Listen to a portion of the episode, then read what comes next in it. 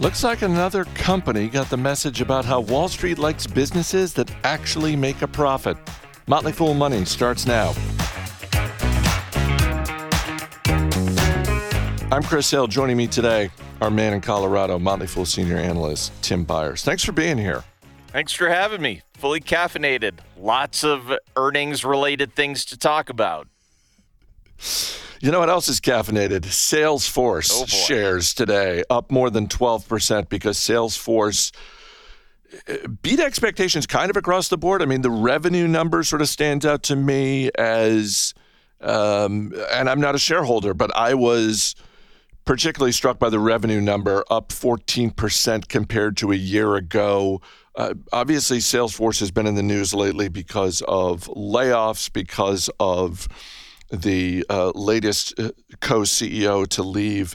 It's been a pretty eventful few months for Salesforce. You're a shareholder. How are you feeling, and what stood out in the report? Well, I'm feeling better for a couple of reasons. First, the stock is up materially, so that's great. But I think there's a bit of maybe... Sometimes we call these sorts of things relief rallies, Chris. And I think there's some real cognitive relief that, oh, okay, great. The revenue was up materially. And I think there is a bit of acknowledgement from management, particularly Mark Benioff, that yes, we have to be better at controlling costs because they have activist investors breathing down their neck. And so you did see that. So for example, in this particular quarter, granted, you know, there is a, you know, there's still a lot of cost in the Salesforce business, but I'll just give you a couple of things here. So cost of revenues for the quarter, $2.1 billion in the current quarter, year ago quarter, $2 billion. So this is not the spend freely Salesforce that we are used to seeing. Total operating expenses for the quarter, about $5.9 billion. That was up from $5.5 billion. So yes, material, but not like big jumps the way we're used to seeing it. And I think the thing that really stood out for me, Chris, this is for the quarter on a year-over-year basis, 984 million diluted shares outstanding versus 986 million. So down 2 million. Now, there's a lot of accounting that can go into, I'm not saying that Salesforce is, oh boy, now they're getting some religion and they're buying back stock and actually reducing their share count. There could be some timing in effect here. They did buy back some shares. You know, we have to wait to see how much they're actually going to get religion around that. But I would say, Chris, a little bit of encouraging signs in terms of expense management as well as a better than expected revenue number. So why is the stock up? It does feel like, hey, maybe we're seeing a slightly more disciplined sales force. That would be a good thing. It would be a good thing. I want to come back to the discipline, but first, since you were talking about the share buybacks, part of the news here is Salesforce doubling their share buyback program that they announced last August from $10 billion to $20 billion. I'm assuming you put that in the positive category. I mean, it should be a positive. Let's say that. Let's say it should be a positive because it depends on what Salesforce does with its historical practices around equity compensation for employees. They've historically been incredibly generous for employees that they've acquired through acquisitions and employees that they've hired organically. They tend to be very, very generous in this area. So a $20 billion buyback could do a lot to create accretive value to shareholders if it's not wiped out by a whole bunch of equity grants to employees. Now, I think that buyback plan is large enough that it should be accretive to employees, and particularly if the current path that we're seeing continues. So for example, if just looking at the cash flow statement here, from the current quarter, the overall expense that they got, the credit on the cash flow statement for stock-based compensation expense in the latest quarter was $809 million. That's versus $763 million in the year-ago quarter. So again, it's not like a huge increase in a lot of stock-based compensation expense. That may have to do as much with how the stock prices come down, and so the value of that expense is a lot lower, so it just sort of evens out, and they've still issued a lot of shares. A lot of things remain to be seen, but it does seem as though that $20 billion is going to be put to use on behalf of shareholders. I think it's very easy to take a look at this. And kind of like, Chris, you and I are both sports fans. And you know how as sports fans, we take one game and we say, wow, man, what an amazing performance. And we project that out. I think the caution here is let's not take this quarter and project it out and assume everything is amazing for Salesforce. We don't know that yet. We don't, although you referenced the belief that we might be dealing with a more disciplined Salesforce, a more disciplined CEO Mark Benioff. And one of the bits of information we got that I think is an argument in favor of that is Benioff saying on the conference call that the company disbanded its committee on mergers and acquisitions. I'm not a shareholder, but if I were, I would be happy about that. Yeah. I sort of look at Salesforce and think, no, you're big enough. Make the stuff that you've acquired, which on balance, I think Salesforce has done a good job with that under Benioff's leadership. But it does seem like a time to, we've seen this from other companies this earnings season, to really focus on basics, really stick to your knitting. I fully agree with that. And I do agree that it is good news, Chris. This is one of the areas you're really going to want to watch if you are a Salesforce shareholder. So just looking at the balance sheet, if we look at the balance sheet, there's a line on there called goodwill, and it stayed relatively stable year over year, about $48.6 billion presently versus roughly $48 billion last year. And so really no material changes there. But that is a lot of money, and goodwill is the excess that Salesforce has paid. It's like they've made a lot of acquisitions. When they've paid a premium over and above the intrinsic value of the company they acquired, that premium goes on the balance sheet as goodwill. It's like, this is value we believe we're going to accrue as it becomes part of Salesforce. And so it's recorded as an asset on the balance sheet. A lot of that, Chris, is due to the acquisition of Slack. And so getting their strategy right and actually getting real value, I mean serious value, out of that Slack acquisition, which I don't think we've really seen yet. That has to happen, because if it doesn't, there's going to be a quarter or a year, maybe in the next 2 years, where they have to test this every year, and finally they have to throw up their hands and admit, like, yeah, you know what? We overpaid for this thing. And then it's a big write-off and the stock gets absolutely crushed. So yeah, they really do need to do this so they avoid the specter of a big goodwill write-off on Slack. And it is, last point on this, it is something they said they were always going to do. They wanted to make Slack sort of this portal into the rest of Salesforce. Like, you'd go into Slack and then you'd issue commands and start conversations and open up a Salesforce app right from within Slack. And you do all of this work together as a group in a Slack channel using a Salesforce product like Quip or something like that. That is still the vision for this. So they do need to focus on that, Chris. There is absolutely no doubt. Let's close on the stock, which is, with the rise today, basically where it was 3 years ago at the start of the pandemic. Prior to that, you look at the chart of Salesforce, and it's a pretty steady up and to the right. It's been a roller coaster since then. Yep. Do you look at the underlying business of Salesforce with everything we've just talked about? Do you look at it and say, this is a stronger business than it was 3 years ago this time, with the stock basically being at the same point? Is it a more challenged business? Is it weaker? Where is the underlying business relative to the stock? What a great question. I think it's in transition. I don't think you can say it's stronger, and I don't think you can say it's weaker.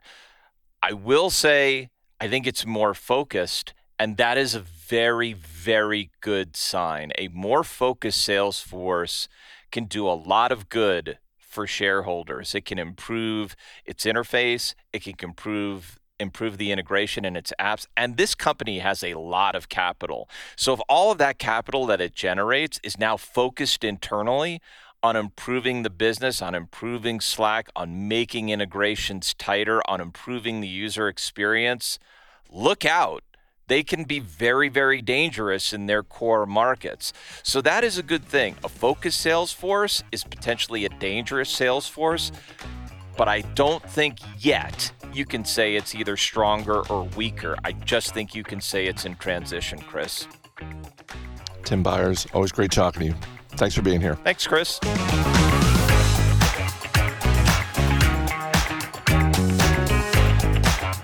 Just as more companies like Salesforce are sticking to the basics, so are consumers. Jason Moser and Matt Frankel share some thoughts on the decline of the nice-to-have economy.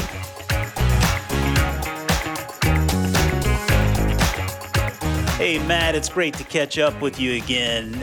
You know, there was an article by Christopher Mims here several weeks back in the Wall Street Journal that talked about the decline of the nice-to-have economy. And, you know, I thought it was a good and timely piece given where things stand today, right? We've the pandemic long on the rearview mirror. Things are starting to normalize. And at the same time, with all of that, we're seeing challenges in the broader economy as it pertains to the consumer. I mean, at the end of December, we saw a full 64% of Americans were living paycheck to paycheck. Inflation, of course, is still an issue. And, Matt, just frankly, the consumer's running out of money. Let's open up with this topic. First and foremost, how would you describe the nice-to-have economy? Well, you kind of hit the nail on the head with the running out of money thing. So the nice-to-have economy, it's always a thing, right? Everyone always wants to, you know, to buy things they want, not just things they need. And that's especially true in periods of economic prosperity.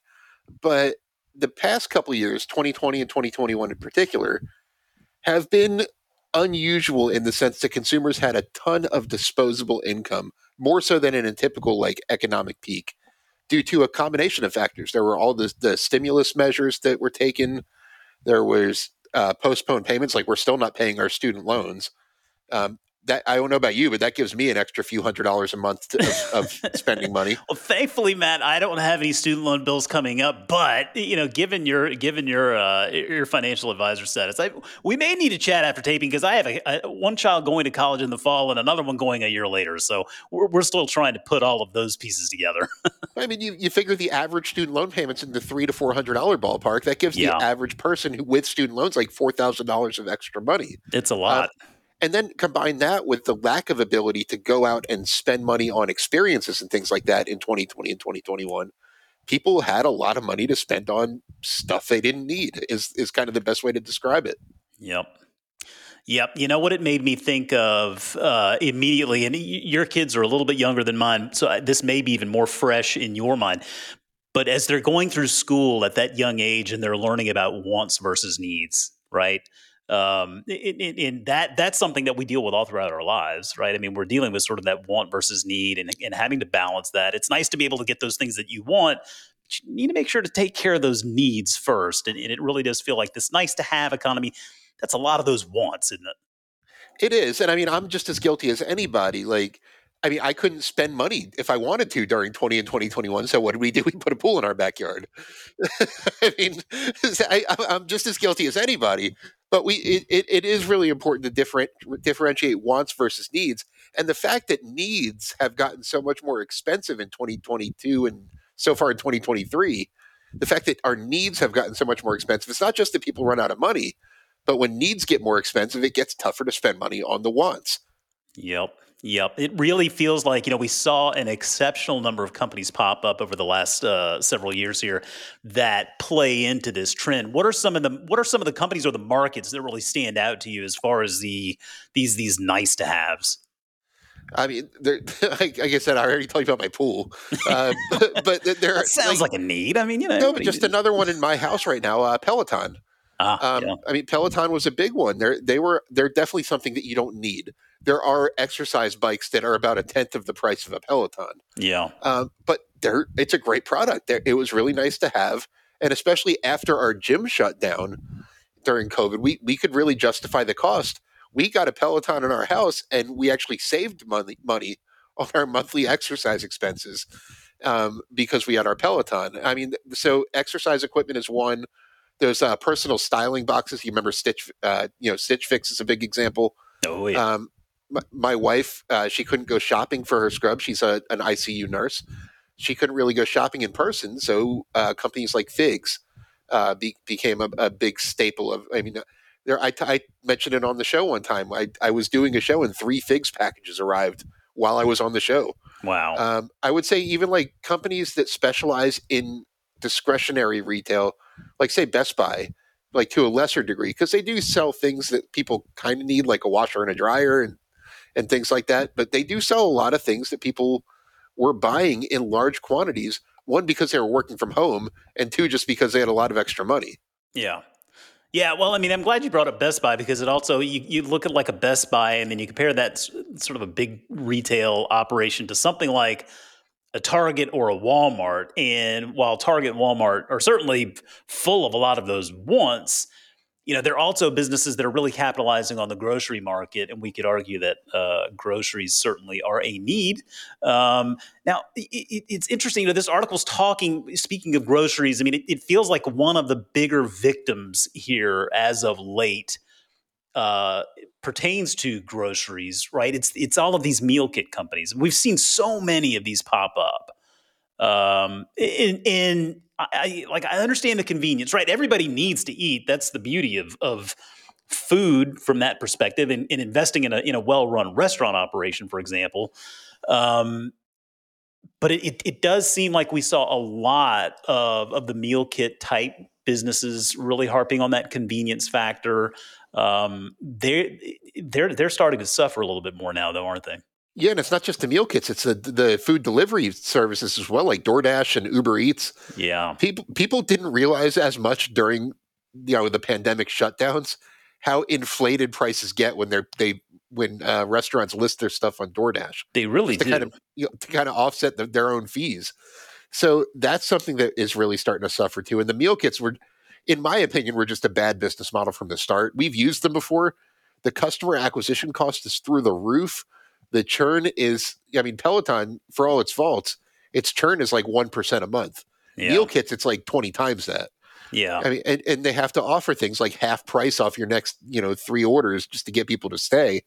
And that's not sustainable. Those companies are losing money left and right, which was fine when money was free and investors were willing to speculate on companies like that, just growth at all costs, if you will. But now that money is not free anymore, now that interest rates do exist, you're starting to see investors not tolerate money-losing businesses. And there's not a way really for them to gain the customers that they need without losing money. Yeah, and just a side note there, you said the word sustainable. That just made me think with these meal kit companies, as convenient as it may be for some, and I'll be clear. I mean, I do most of the cooking here at home, and I never would consider subscribing to one of those meal kits, partly because I just know how to cook and I like being able to do it as I like to do it. But the waste that comes along with those meal kit companies, I mean, that's something that you have to keep in mind. I mean, right? We saw as the e-commerce has exploded over the last decade, one of the big concerns has always been packaging and the waste that comes along with that. How can we do this so it's a bit more sustainable and less impactful on the planet there? And for all of the work I'm sure that the meal kit companies have done in that regard, I mean, when you're talking about sending food, that requires a lot of different moving parts, keeping things cool, keeping things dry.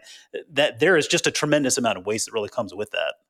Oh, for sure. But I mean, one thing the meal kits do have going for them, because we've used them a couple times, is they cut down on food waste. They send you the exact amount of groceries you need, which is really hard to do, especially for like 2 adults. Yep. It's tough to buy like just enough produce for 2 adults.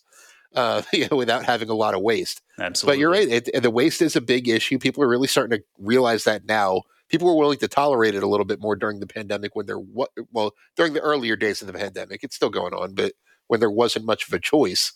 So it's, you know, the waste is definitely something that's on consumers' minds and kind of getting them back into the grocery store.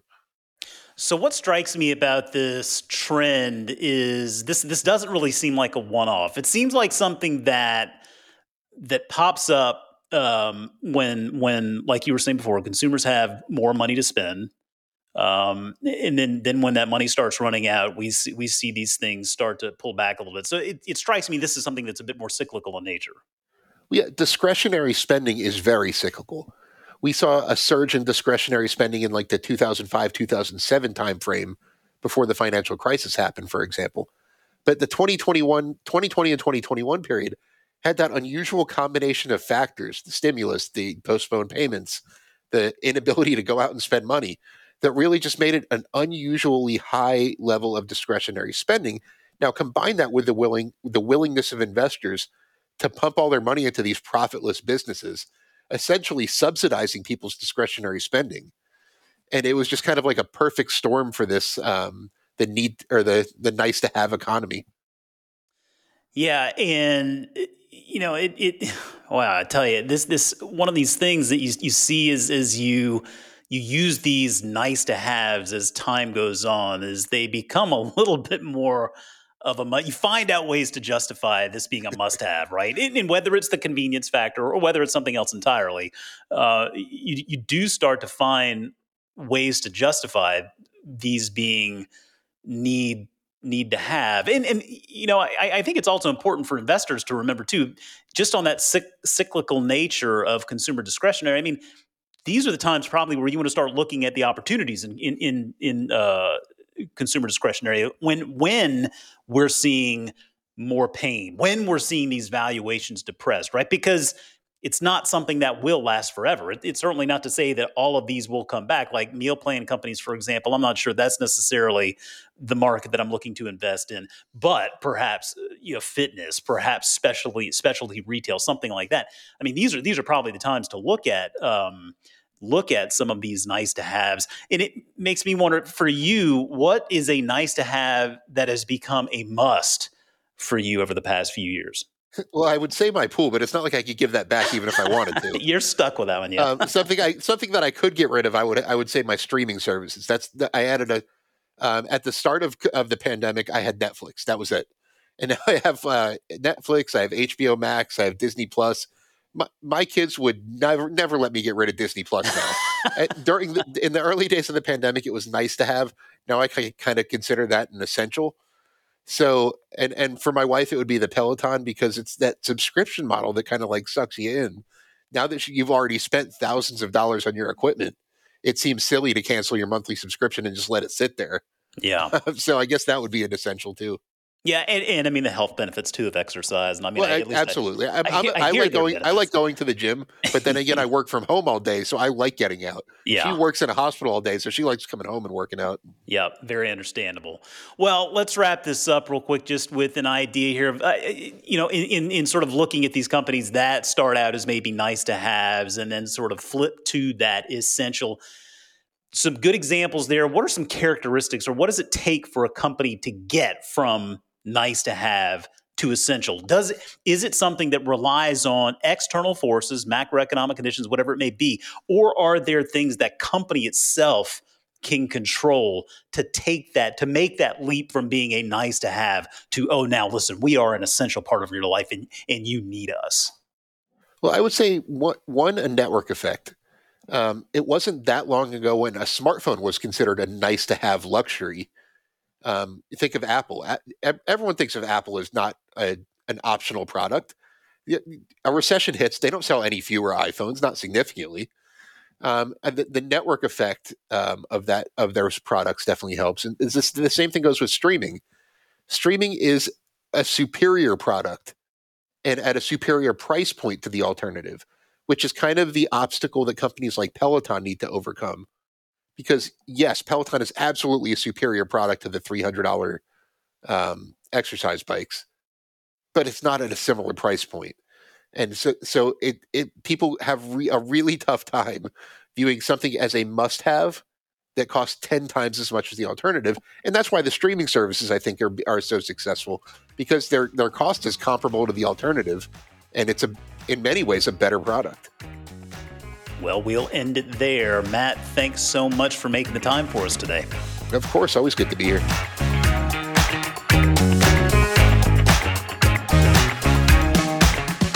As always, people on the program may have interest in the stocks they talk about, and The Motley Fool may have formal recommendations for or against, so don't buy or sell stocks based solely on what you hear. I'm Chris Hill. Thanks for listening. We'll see you tomorrow.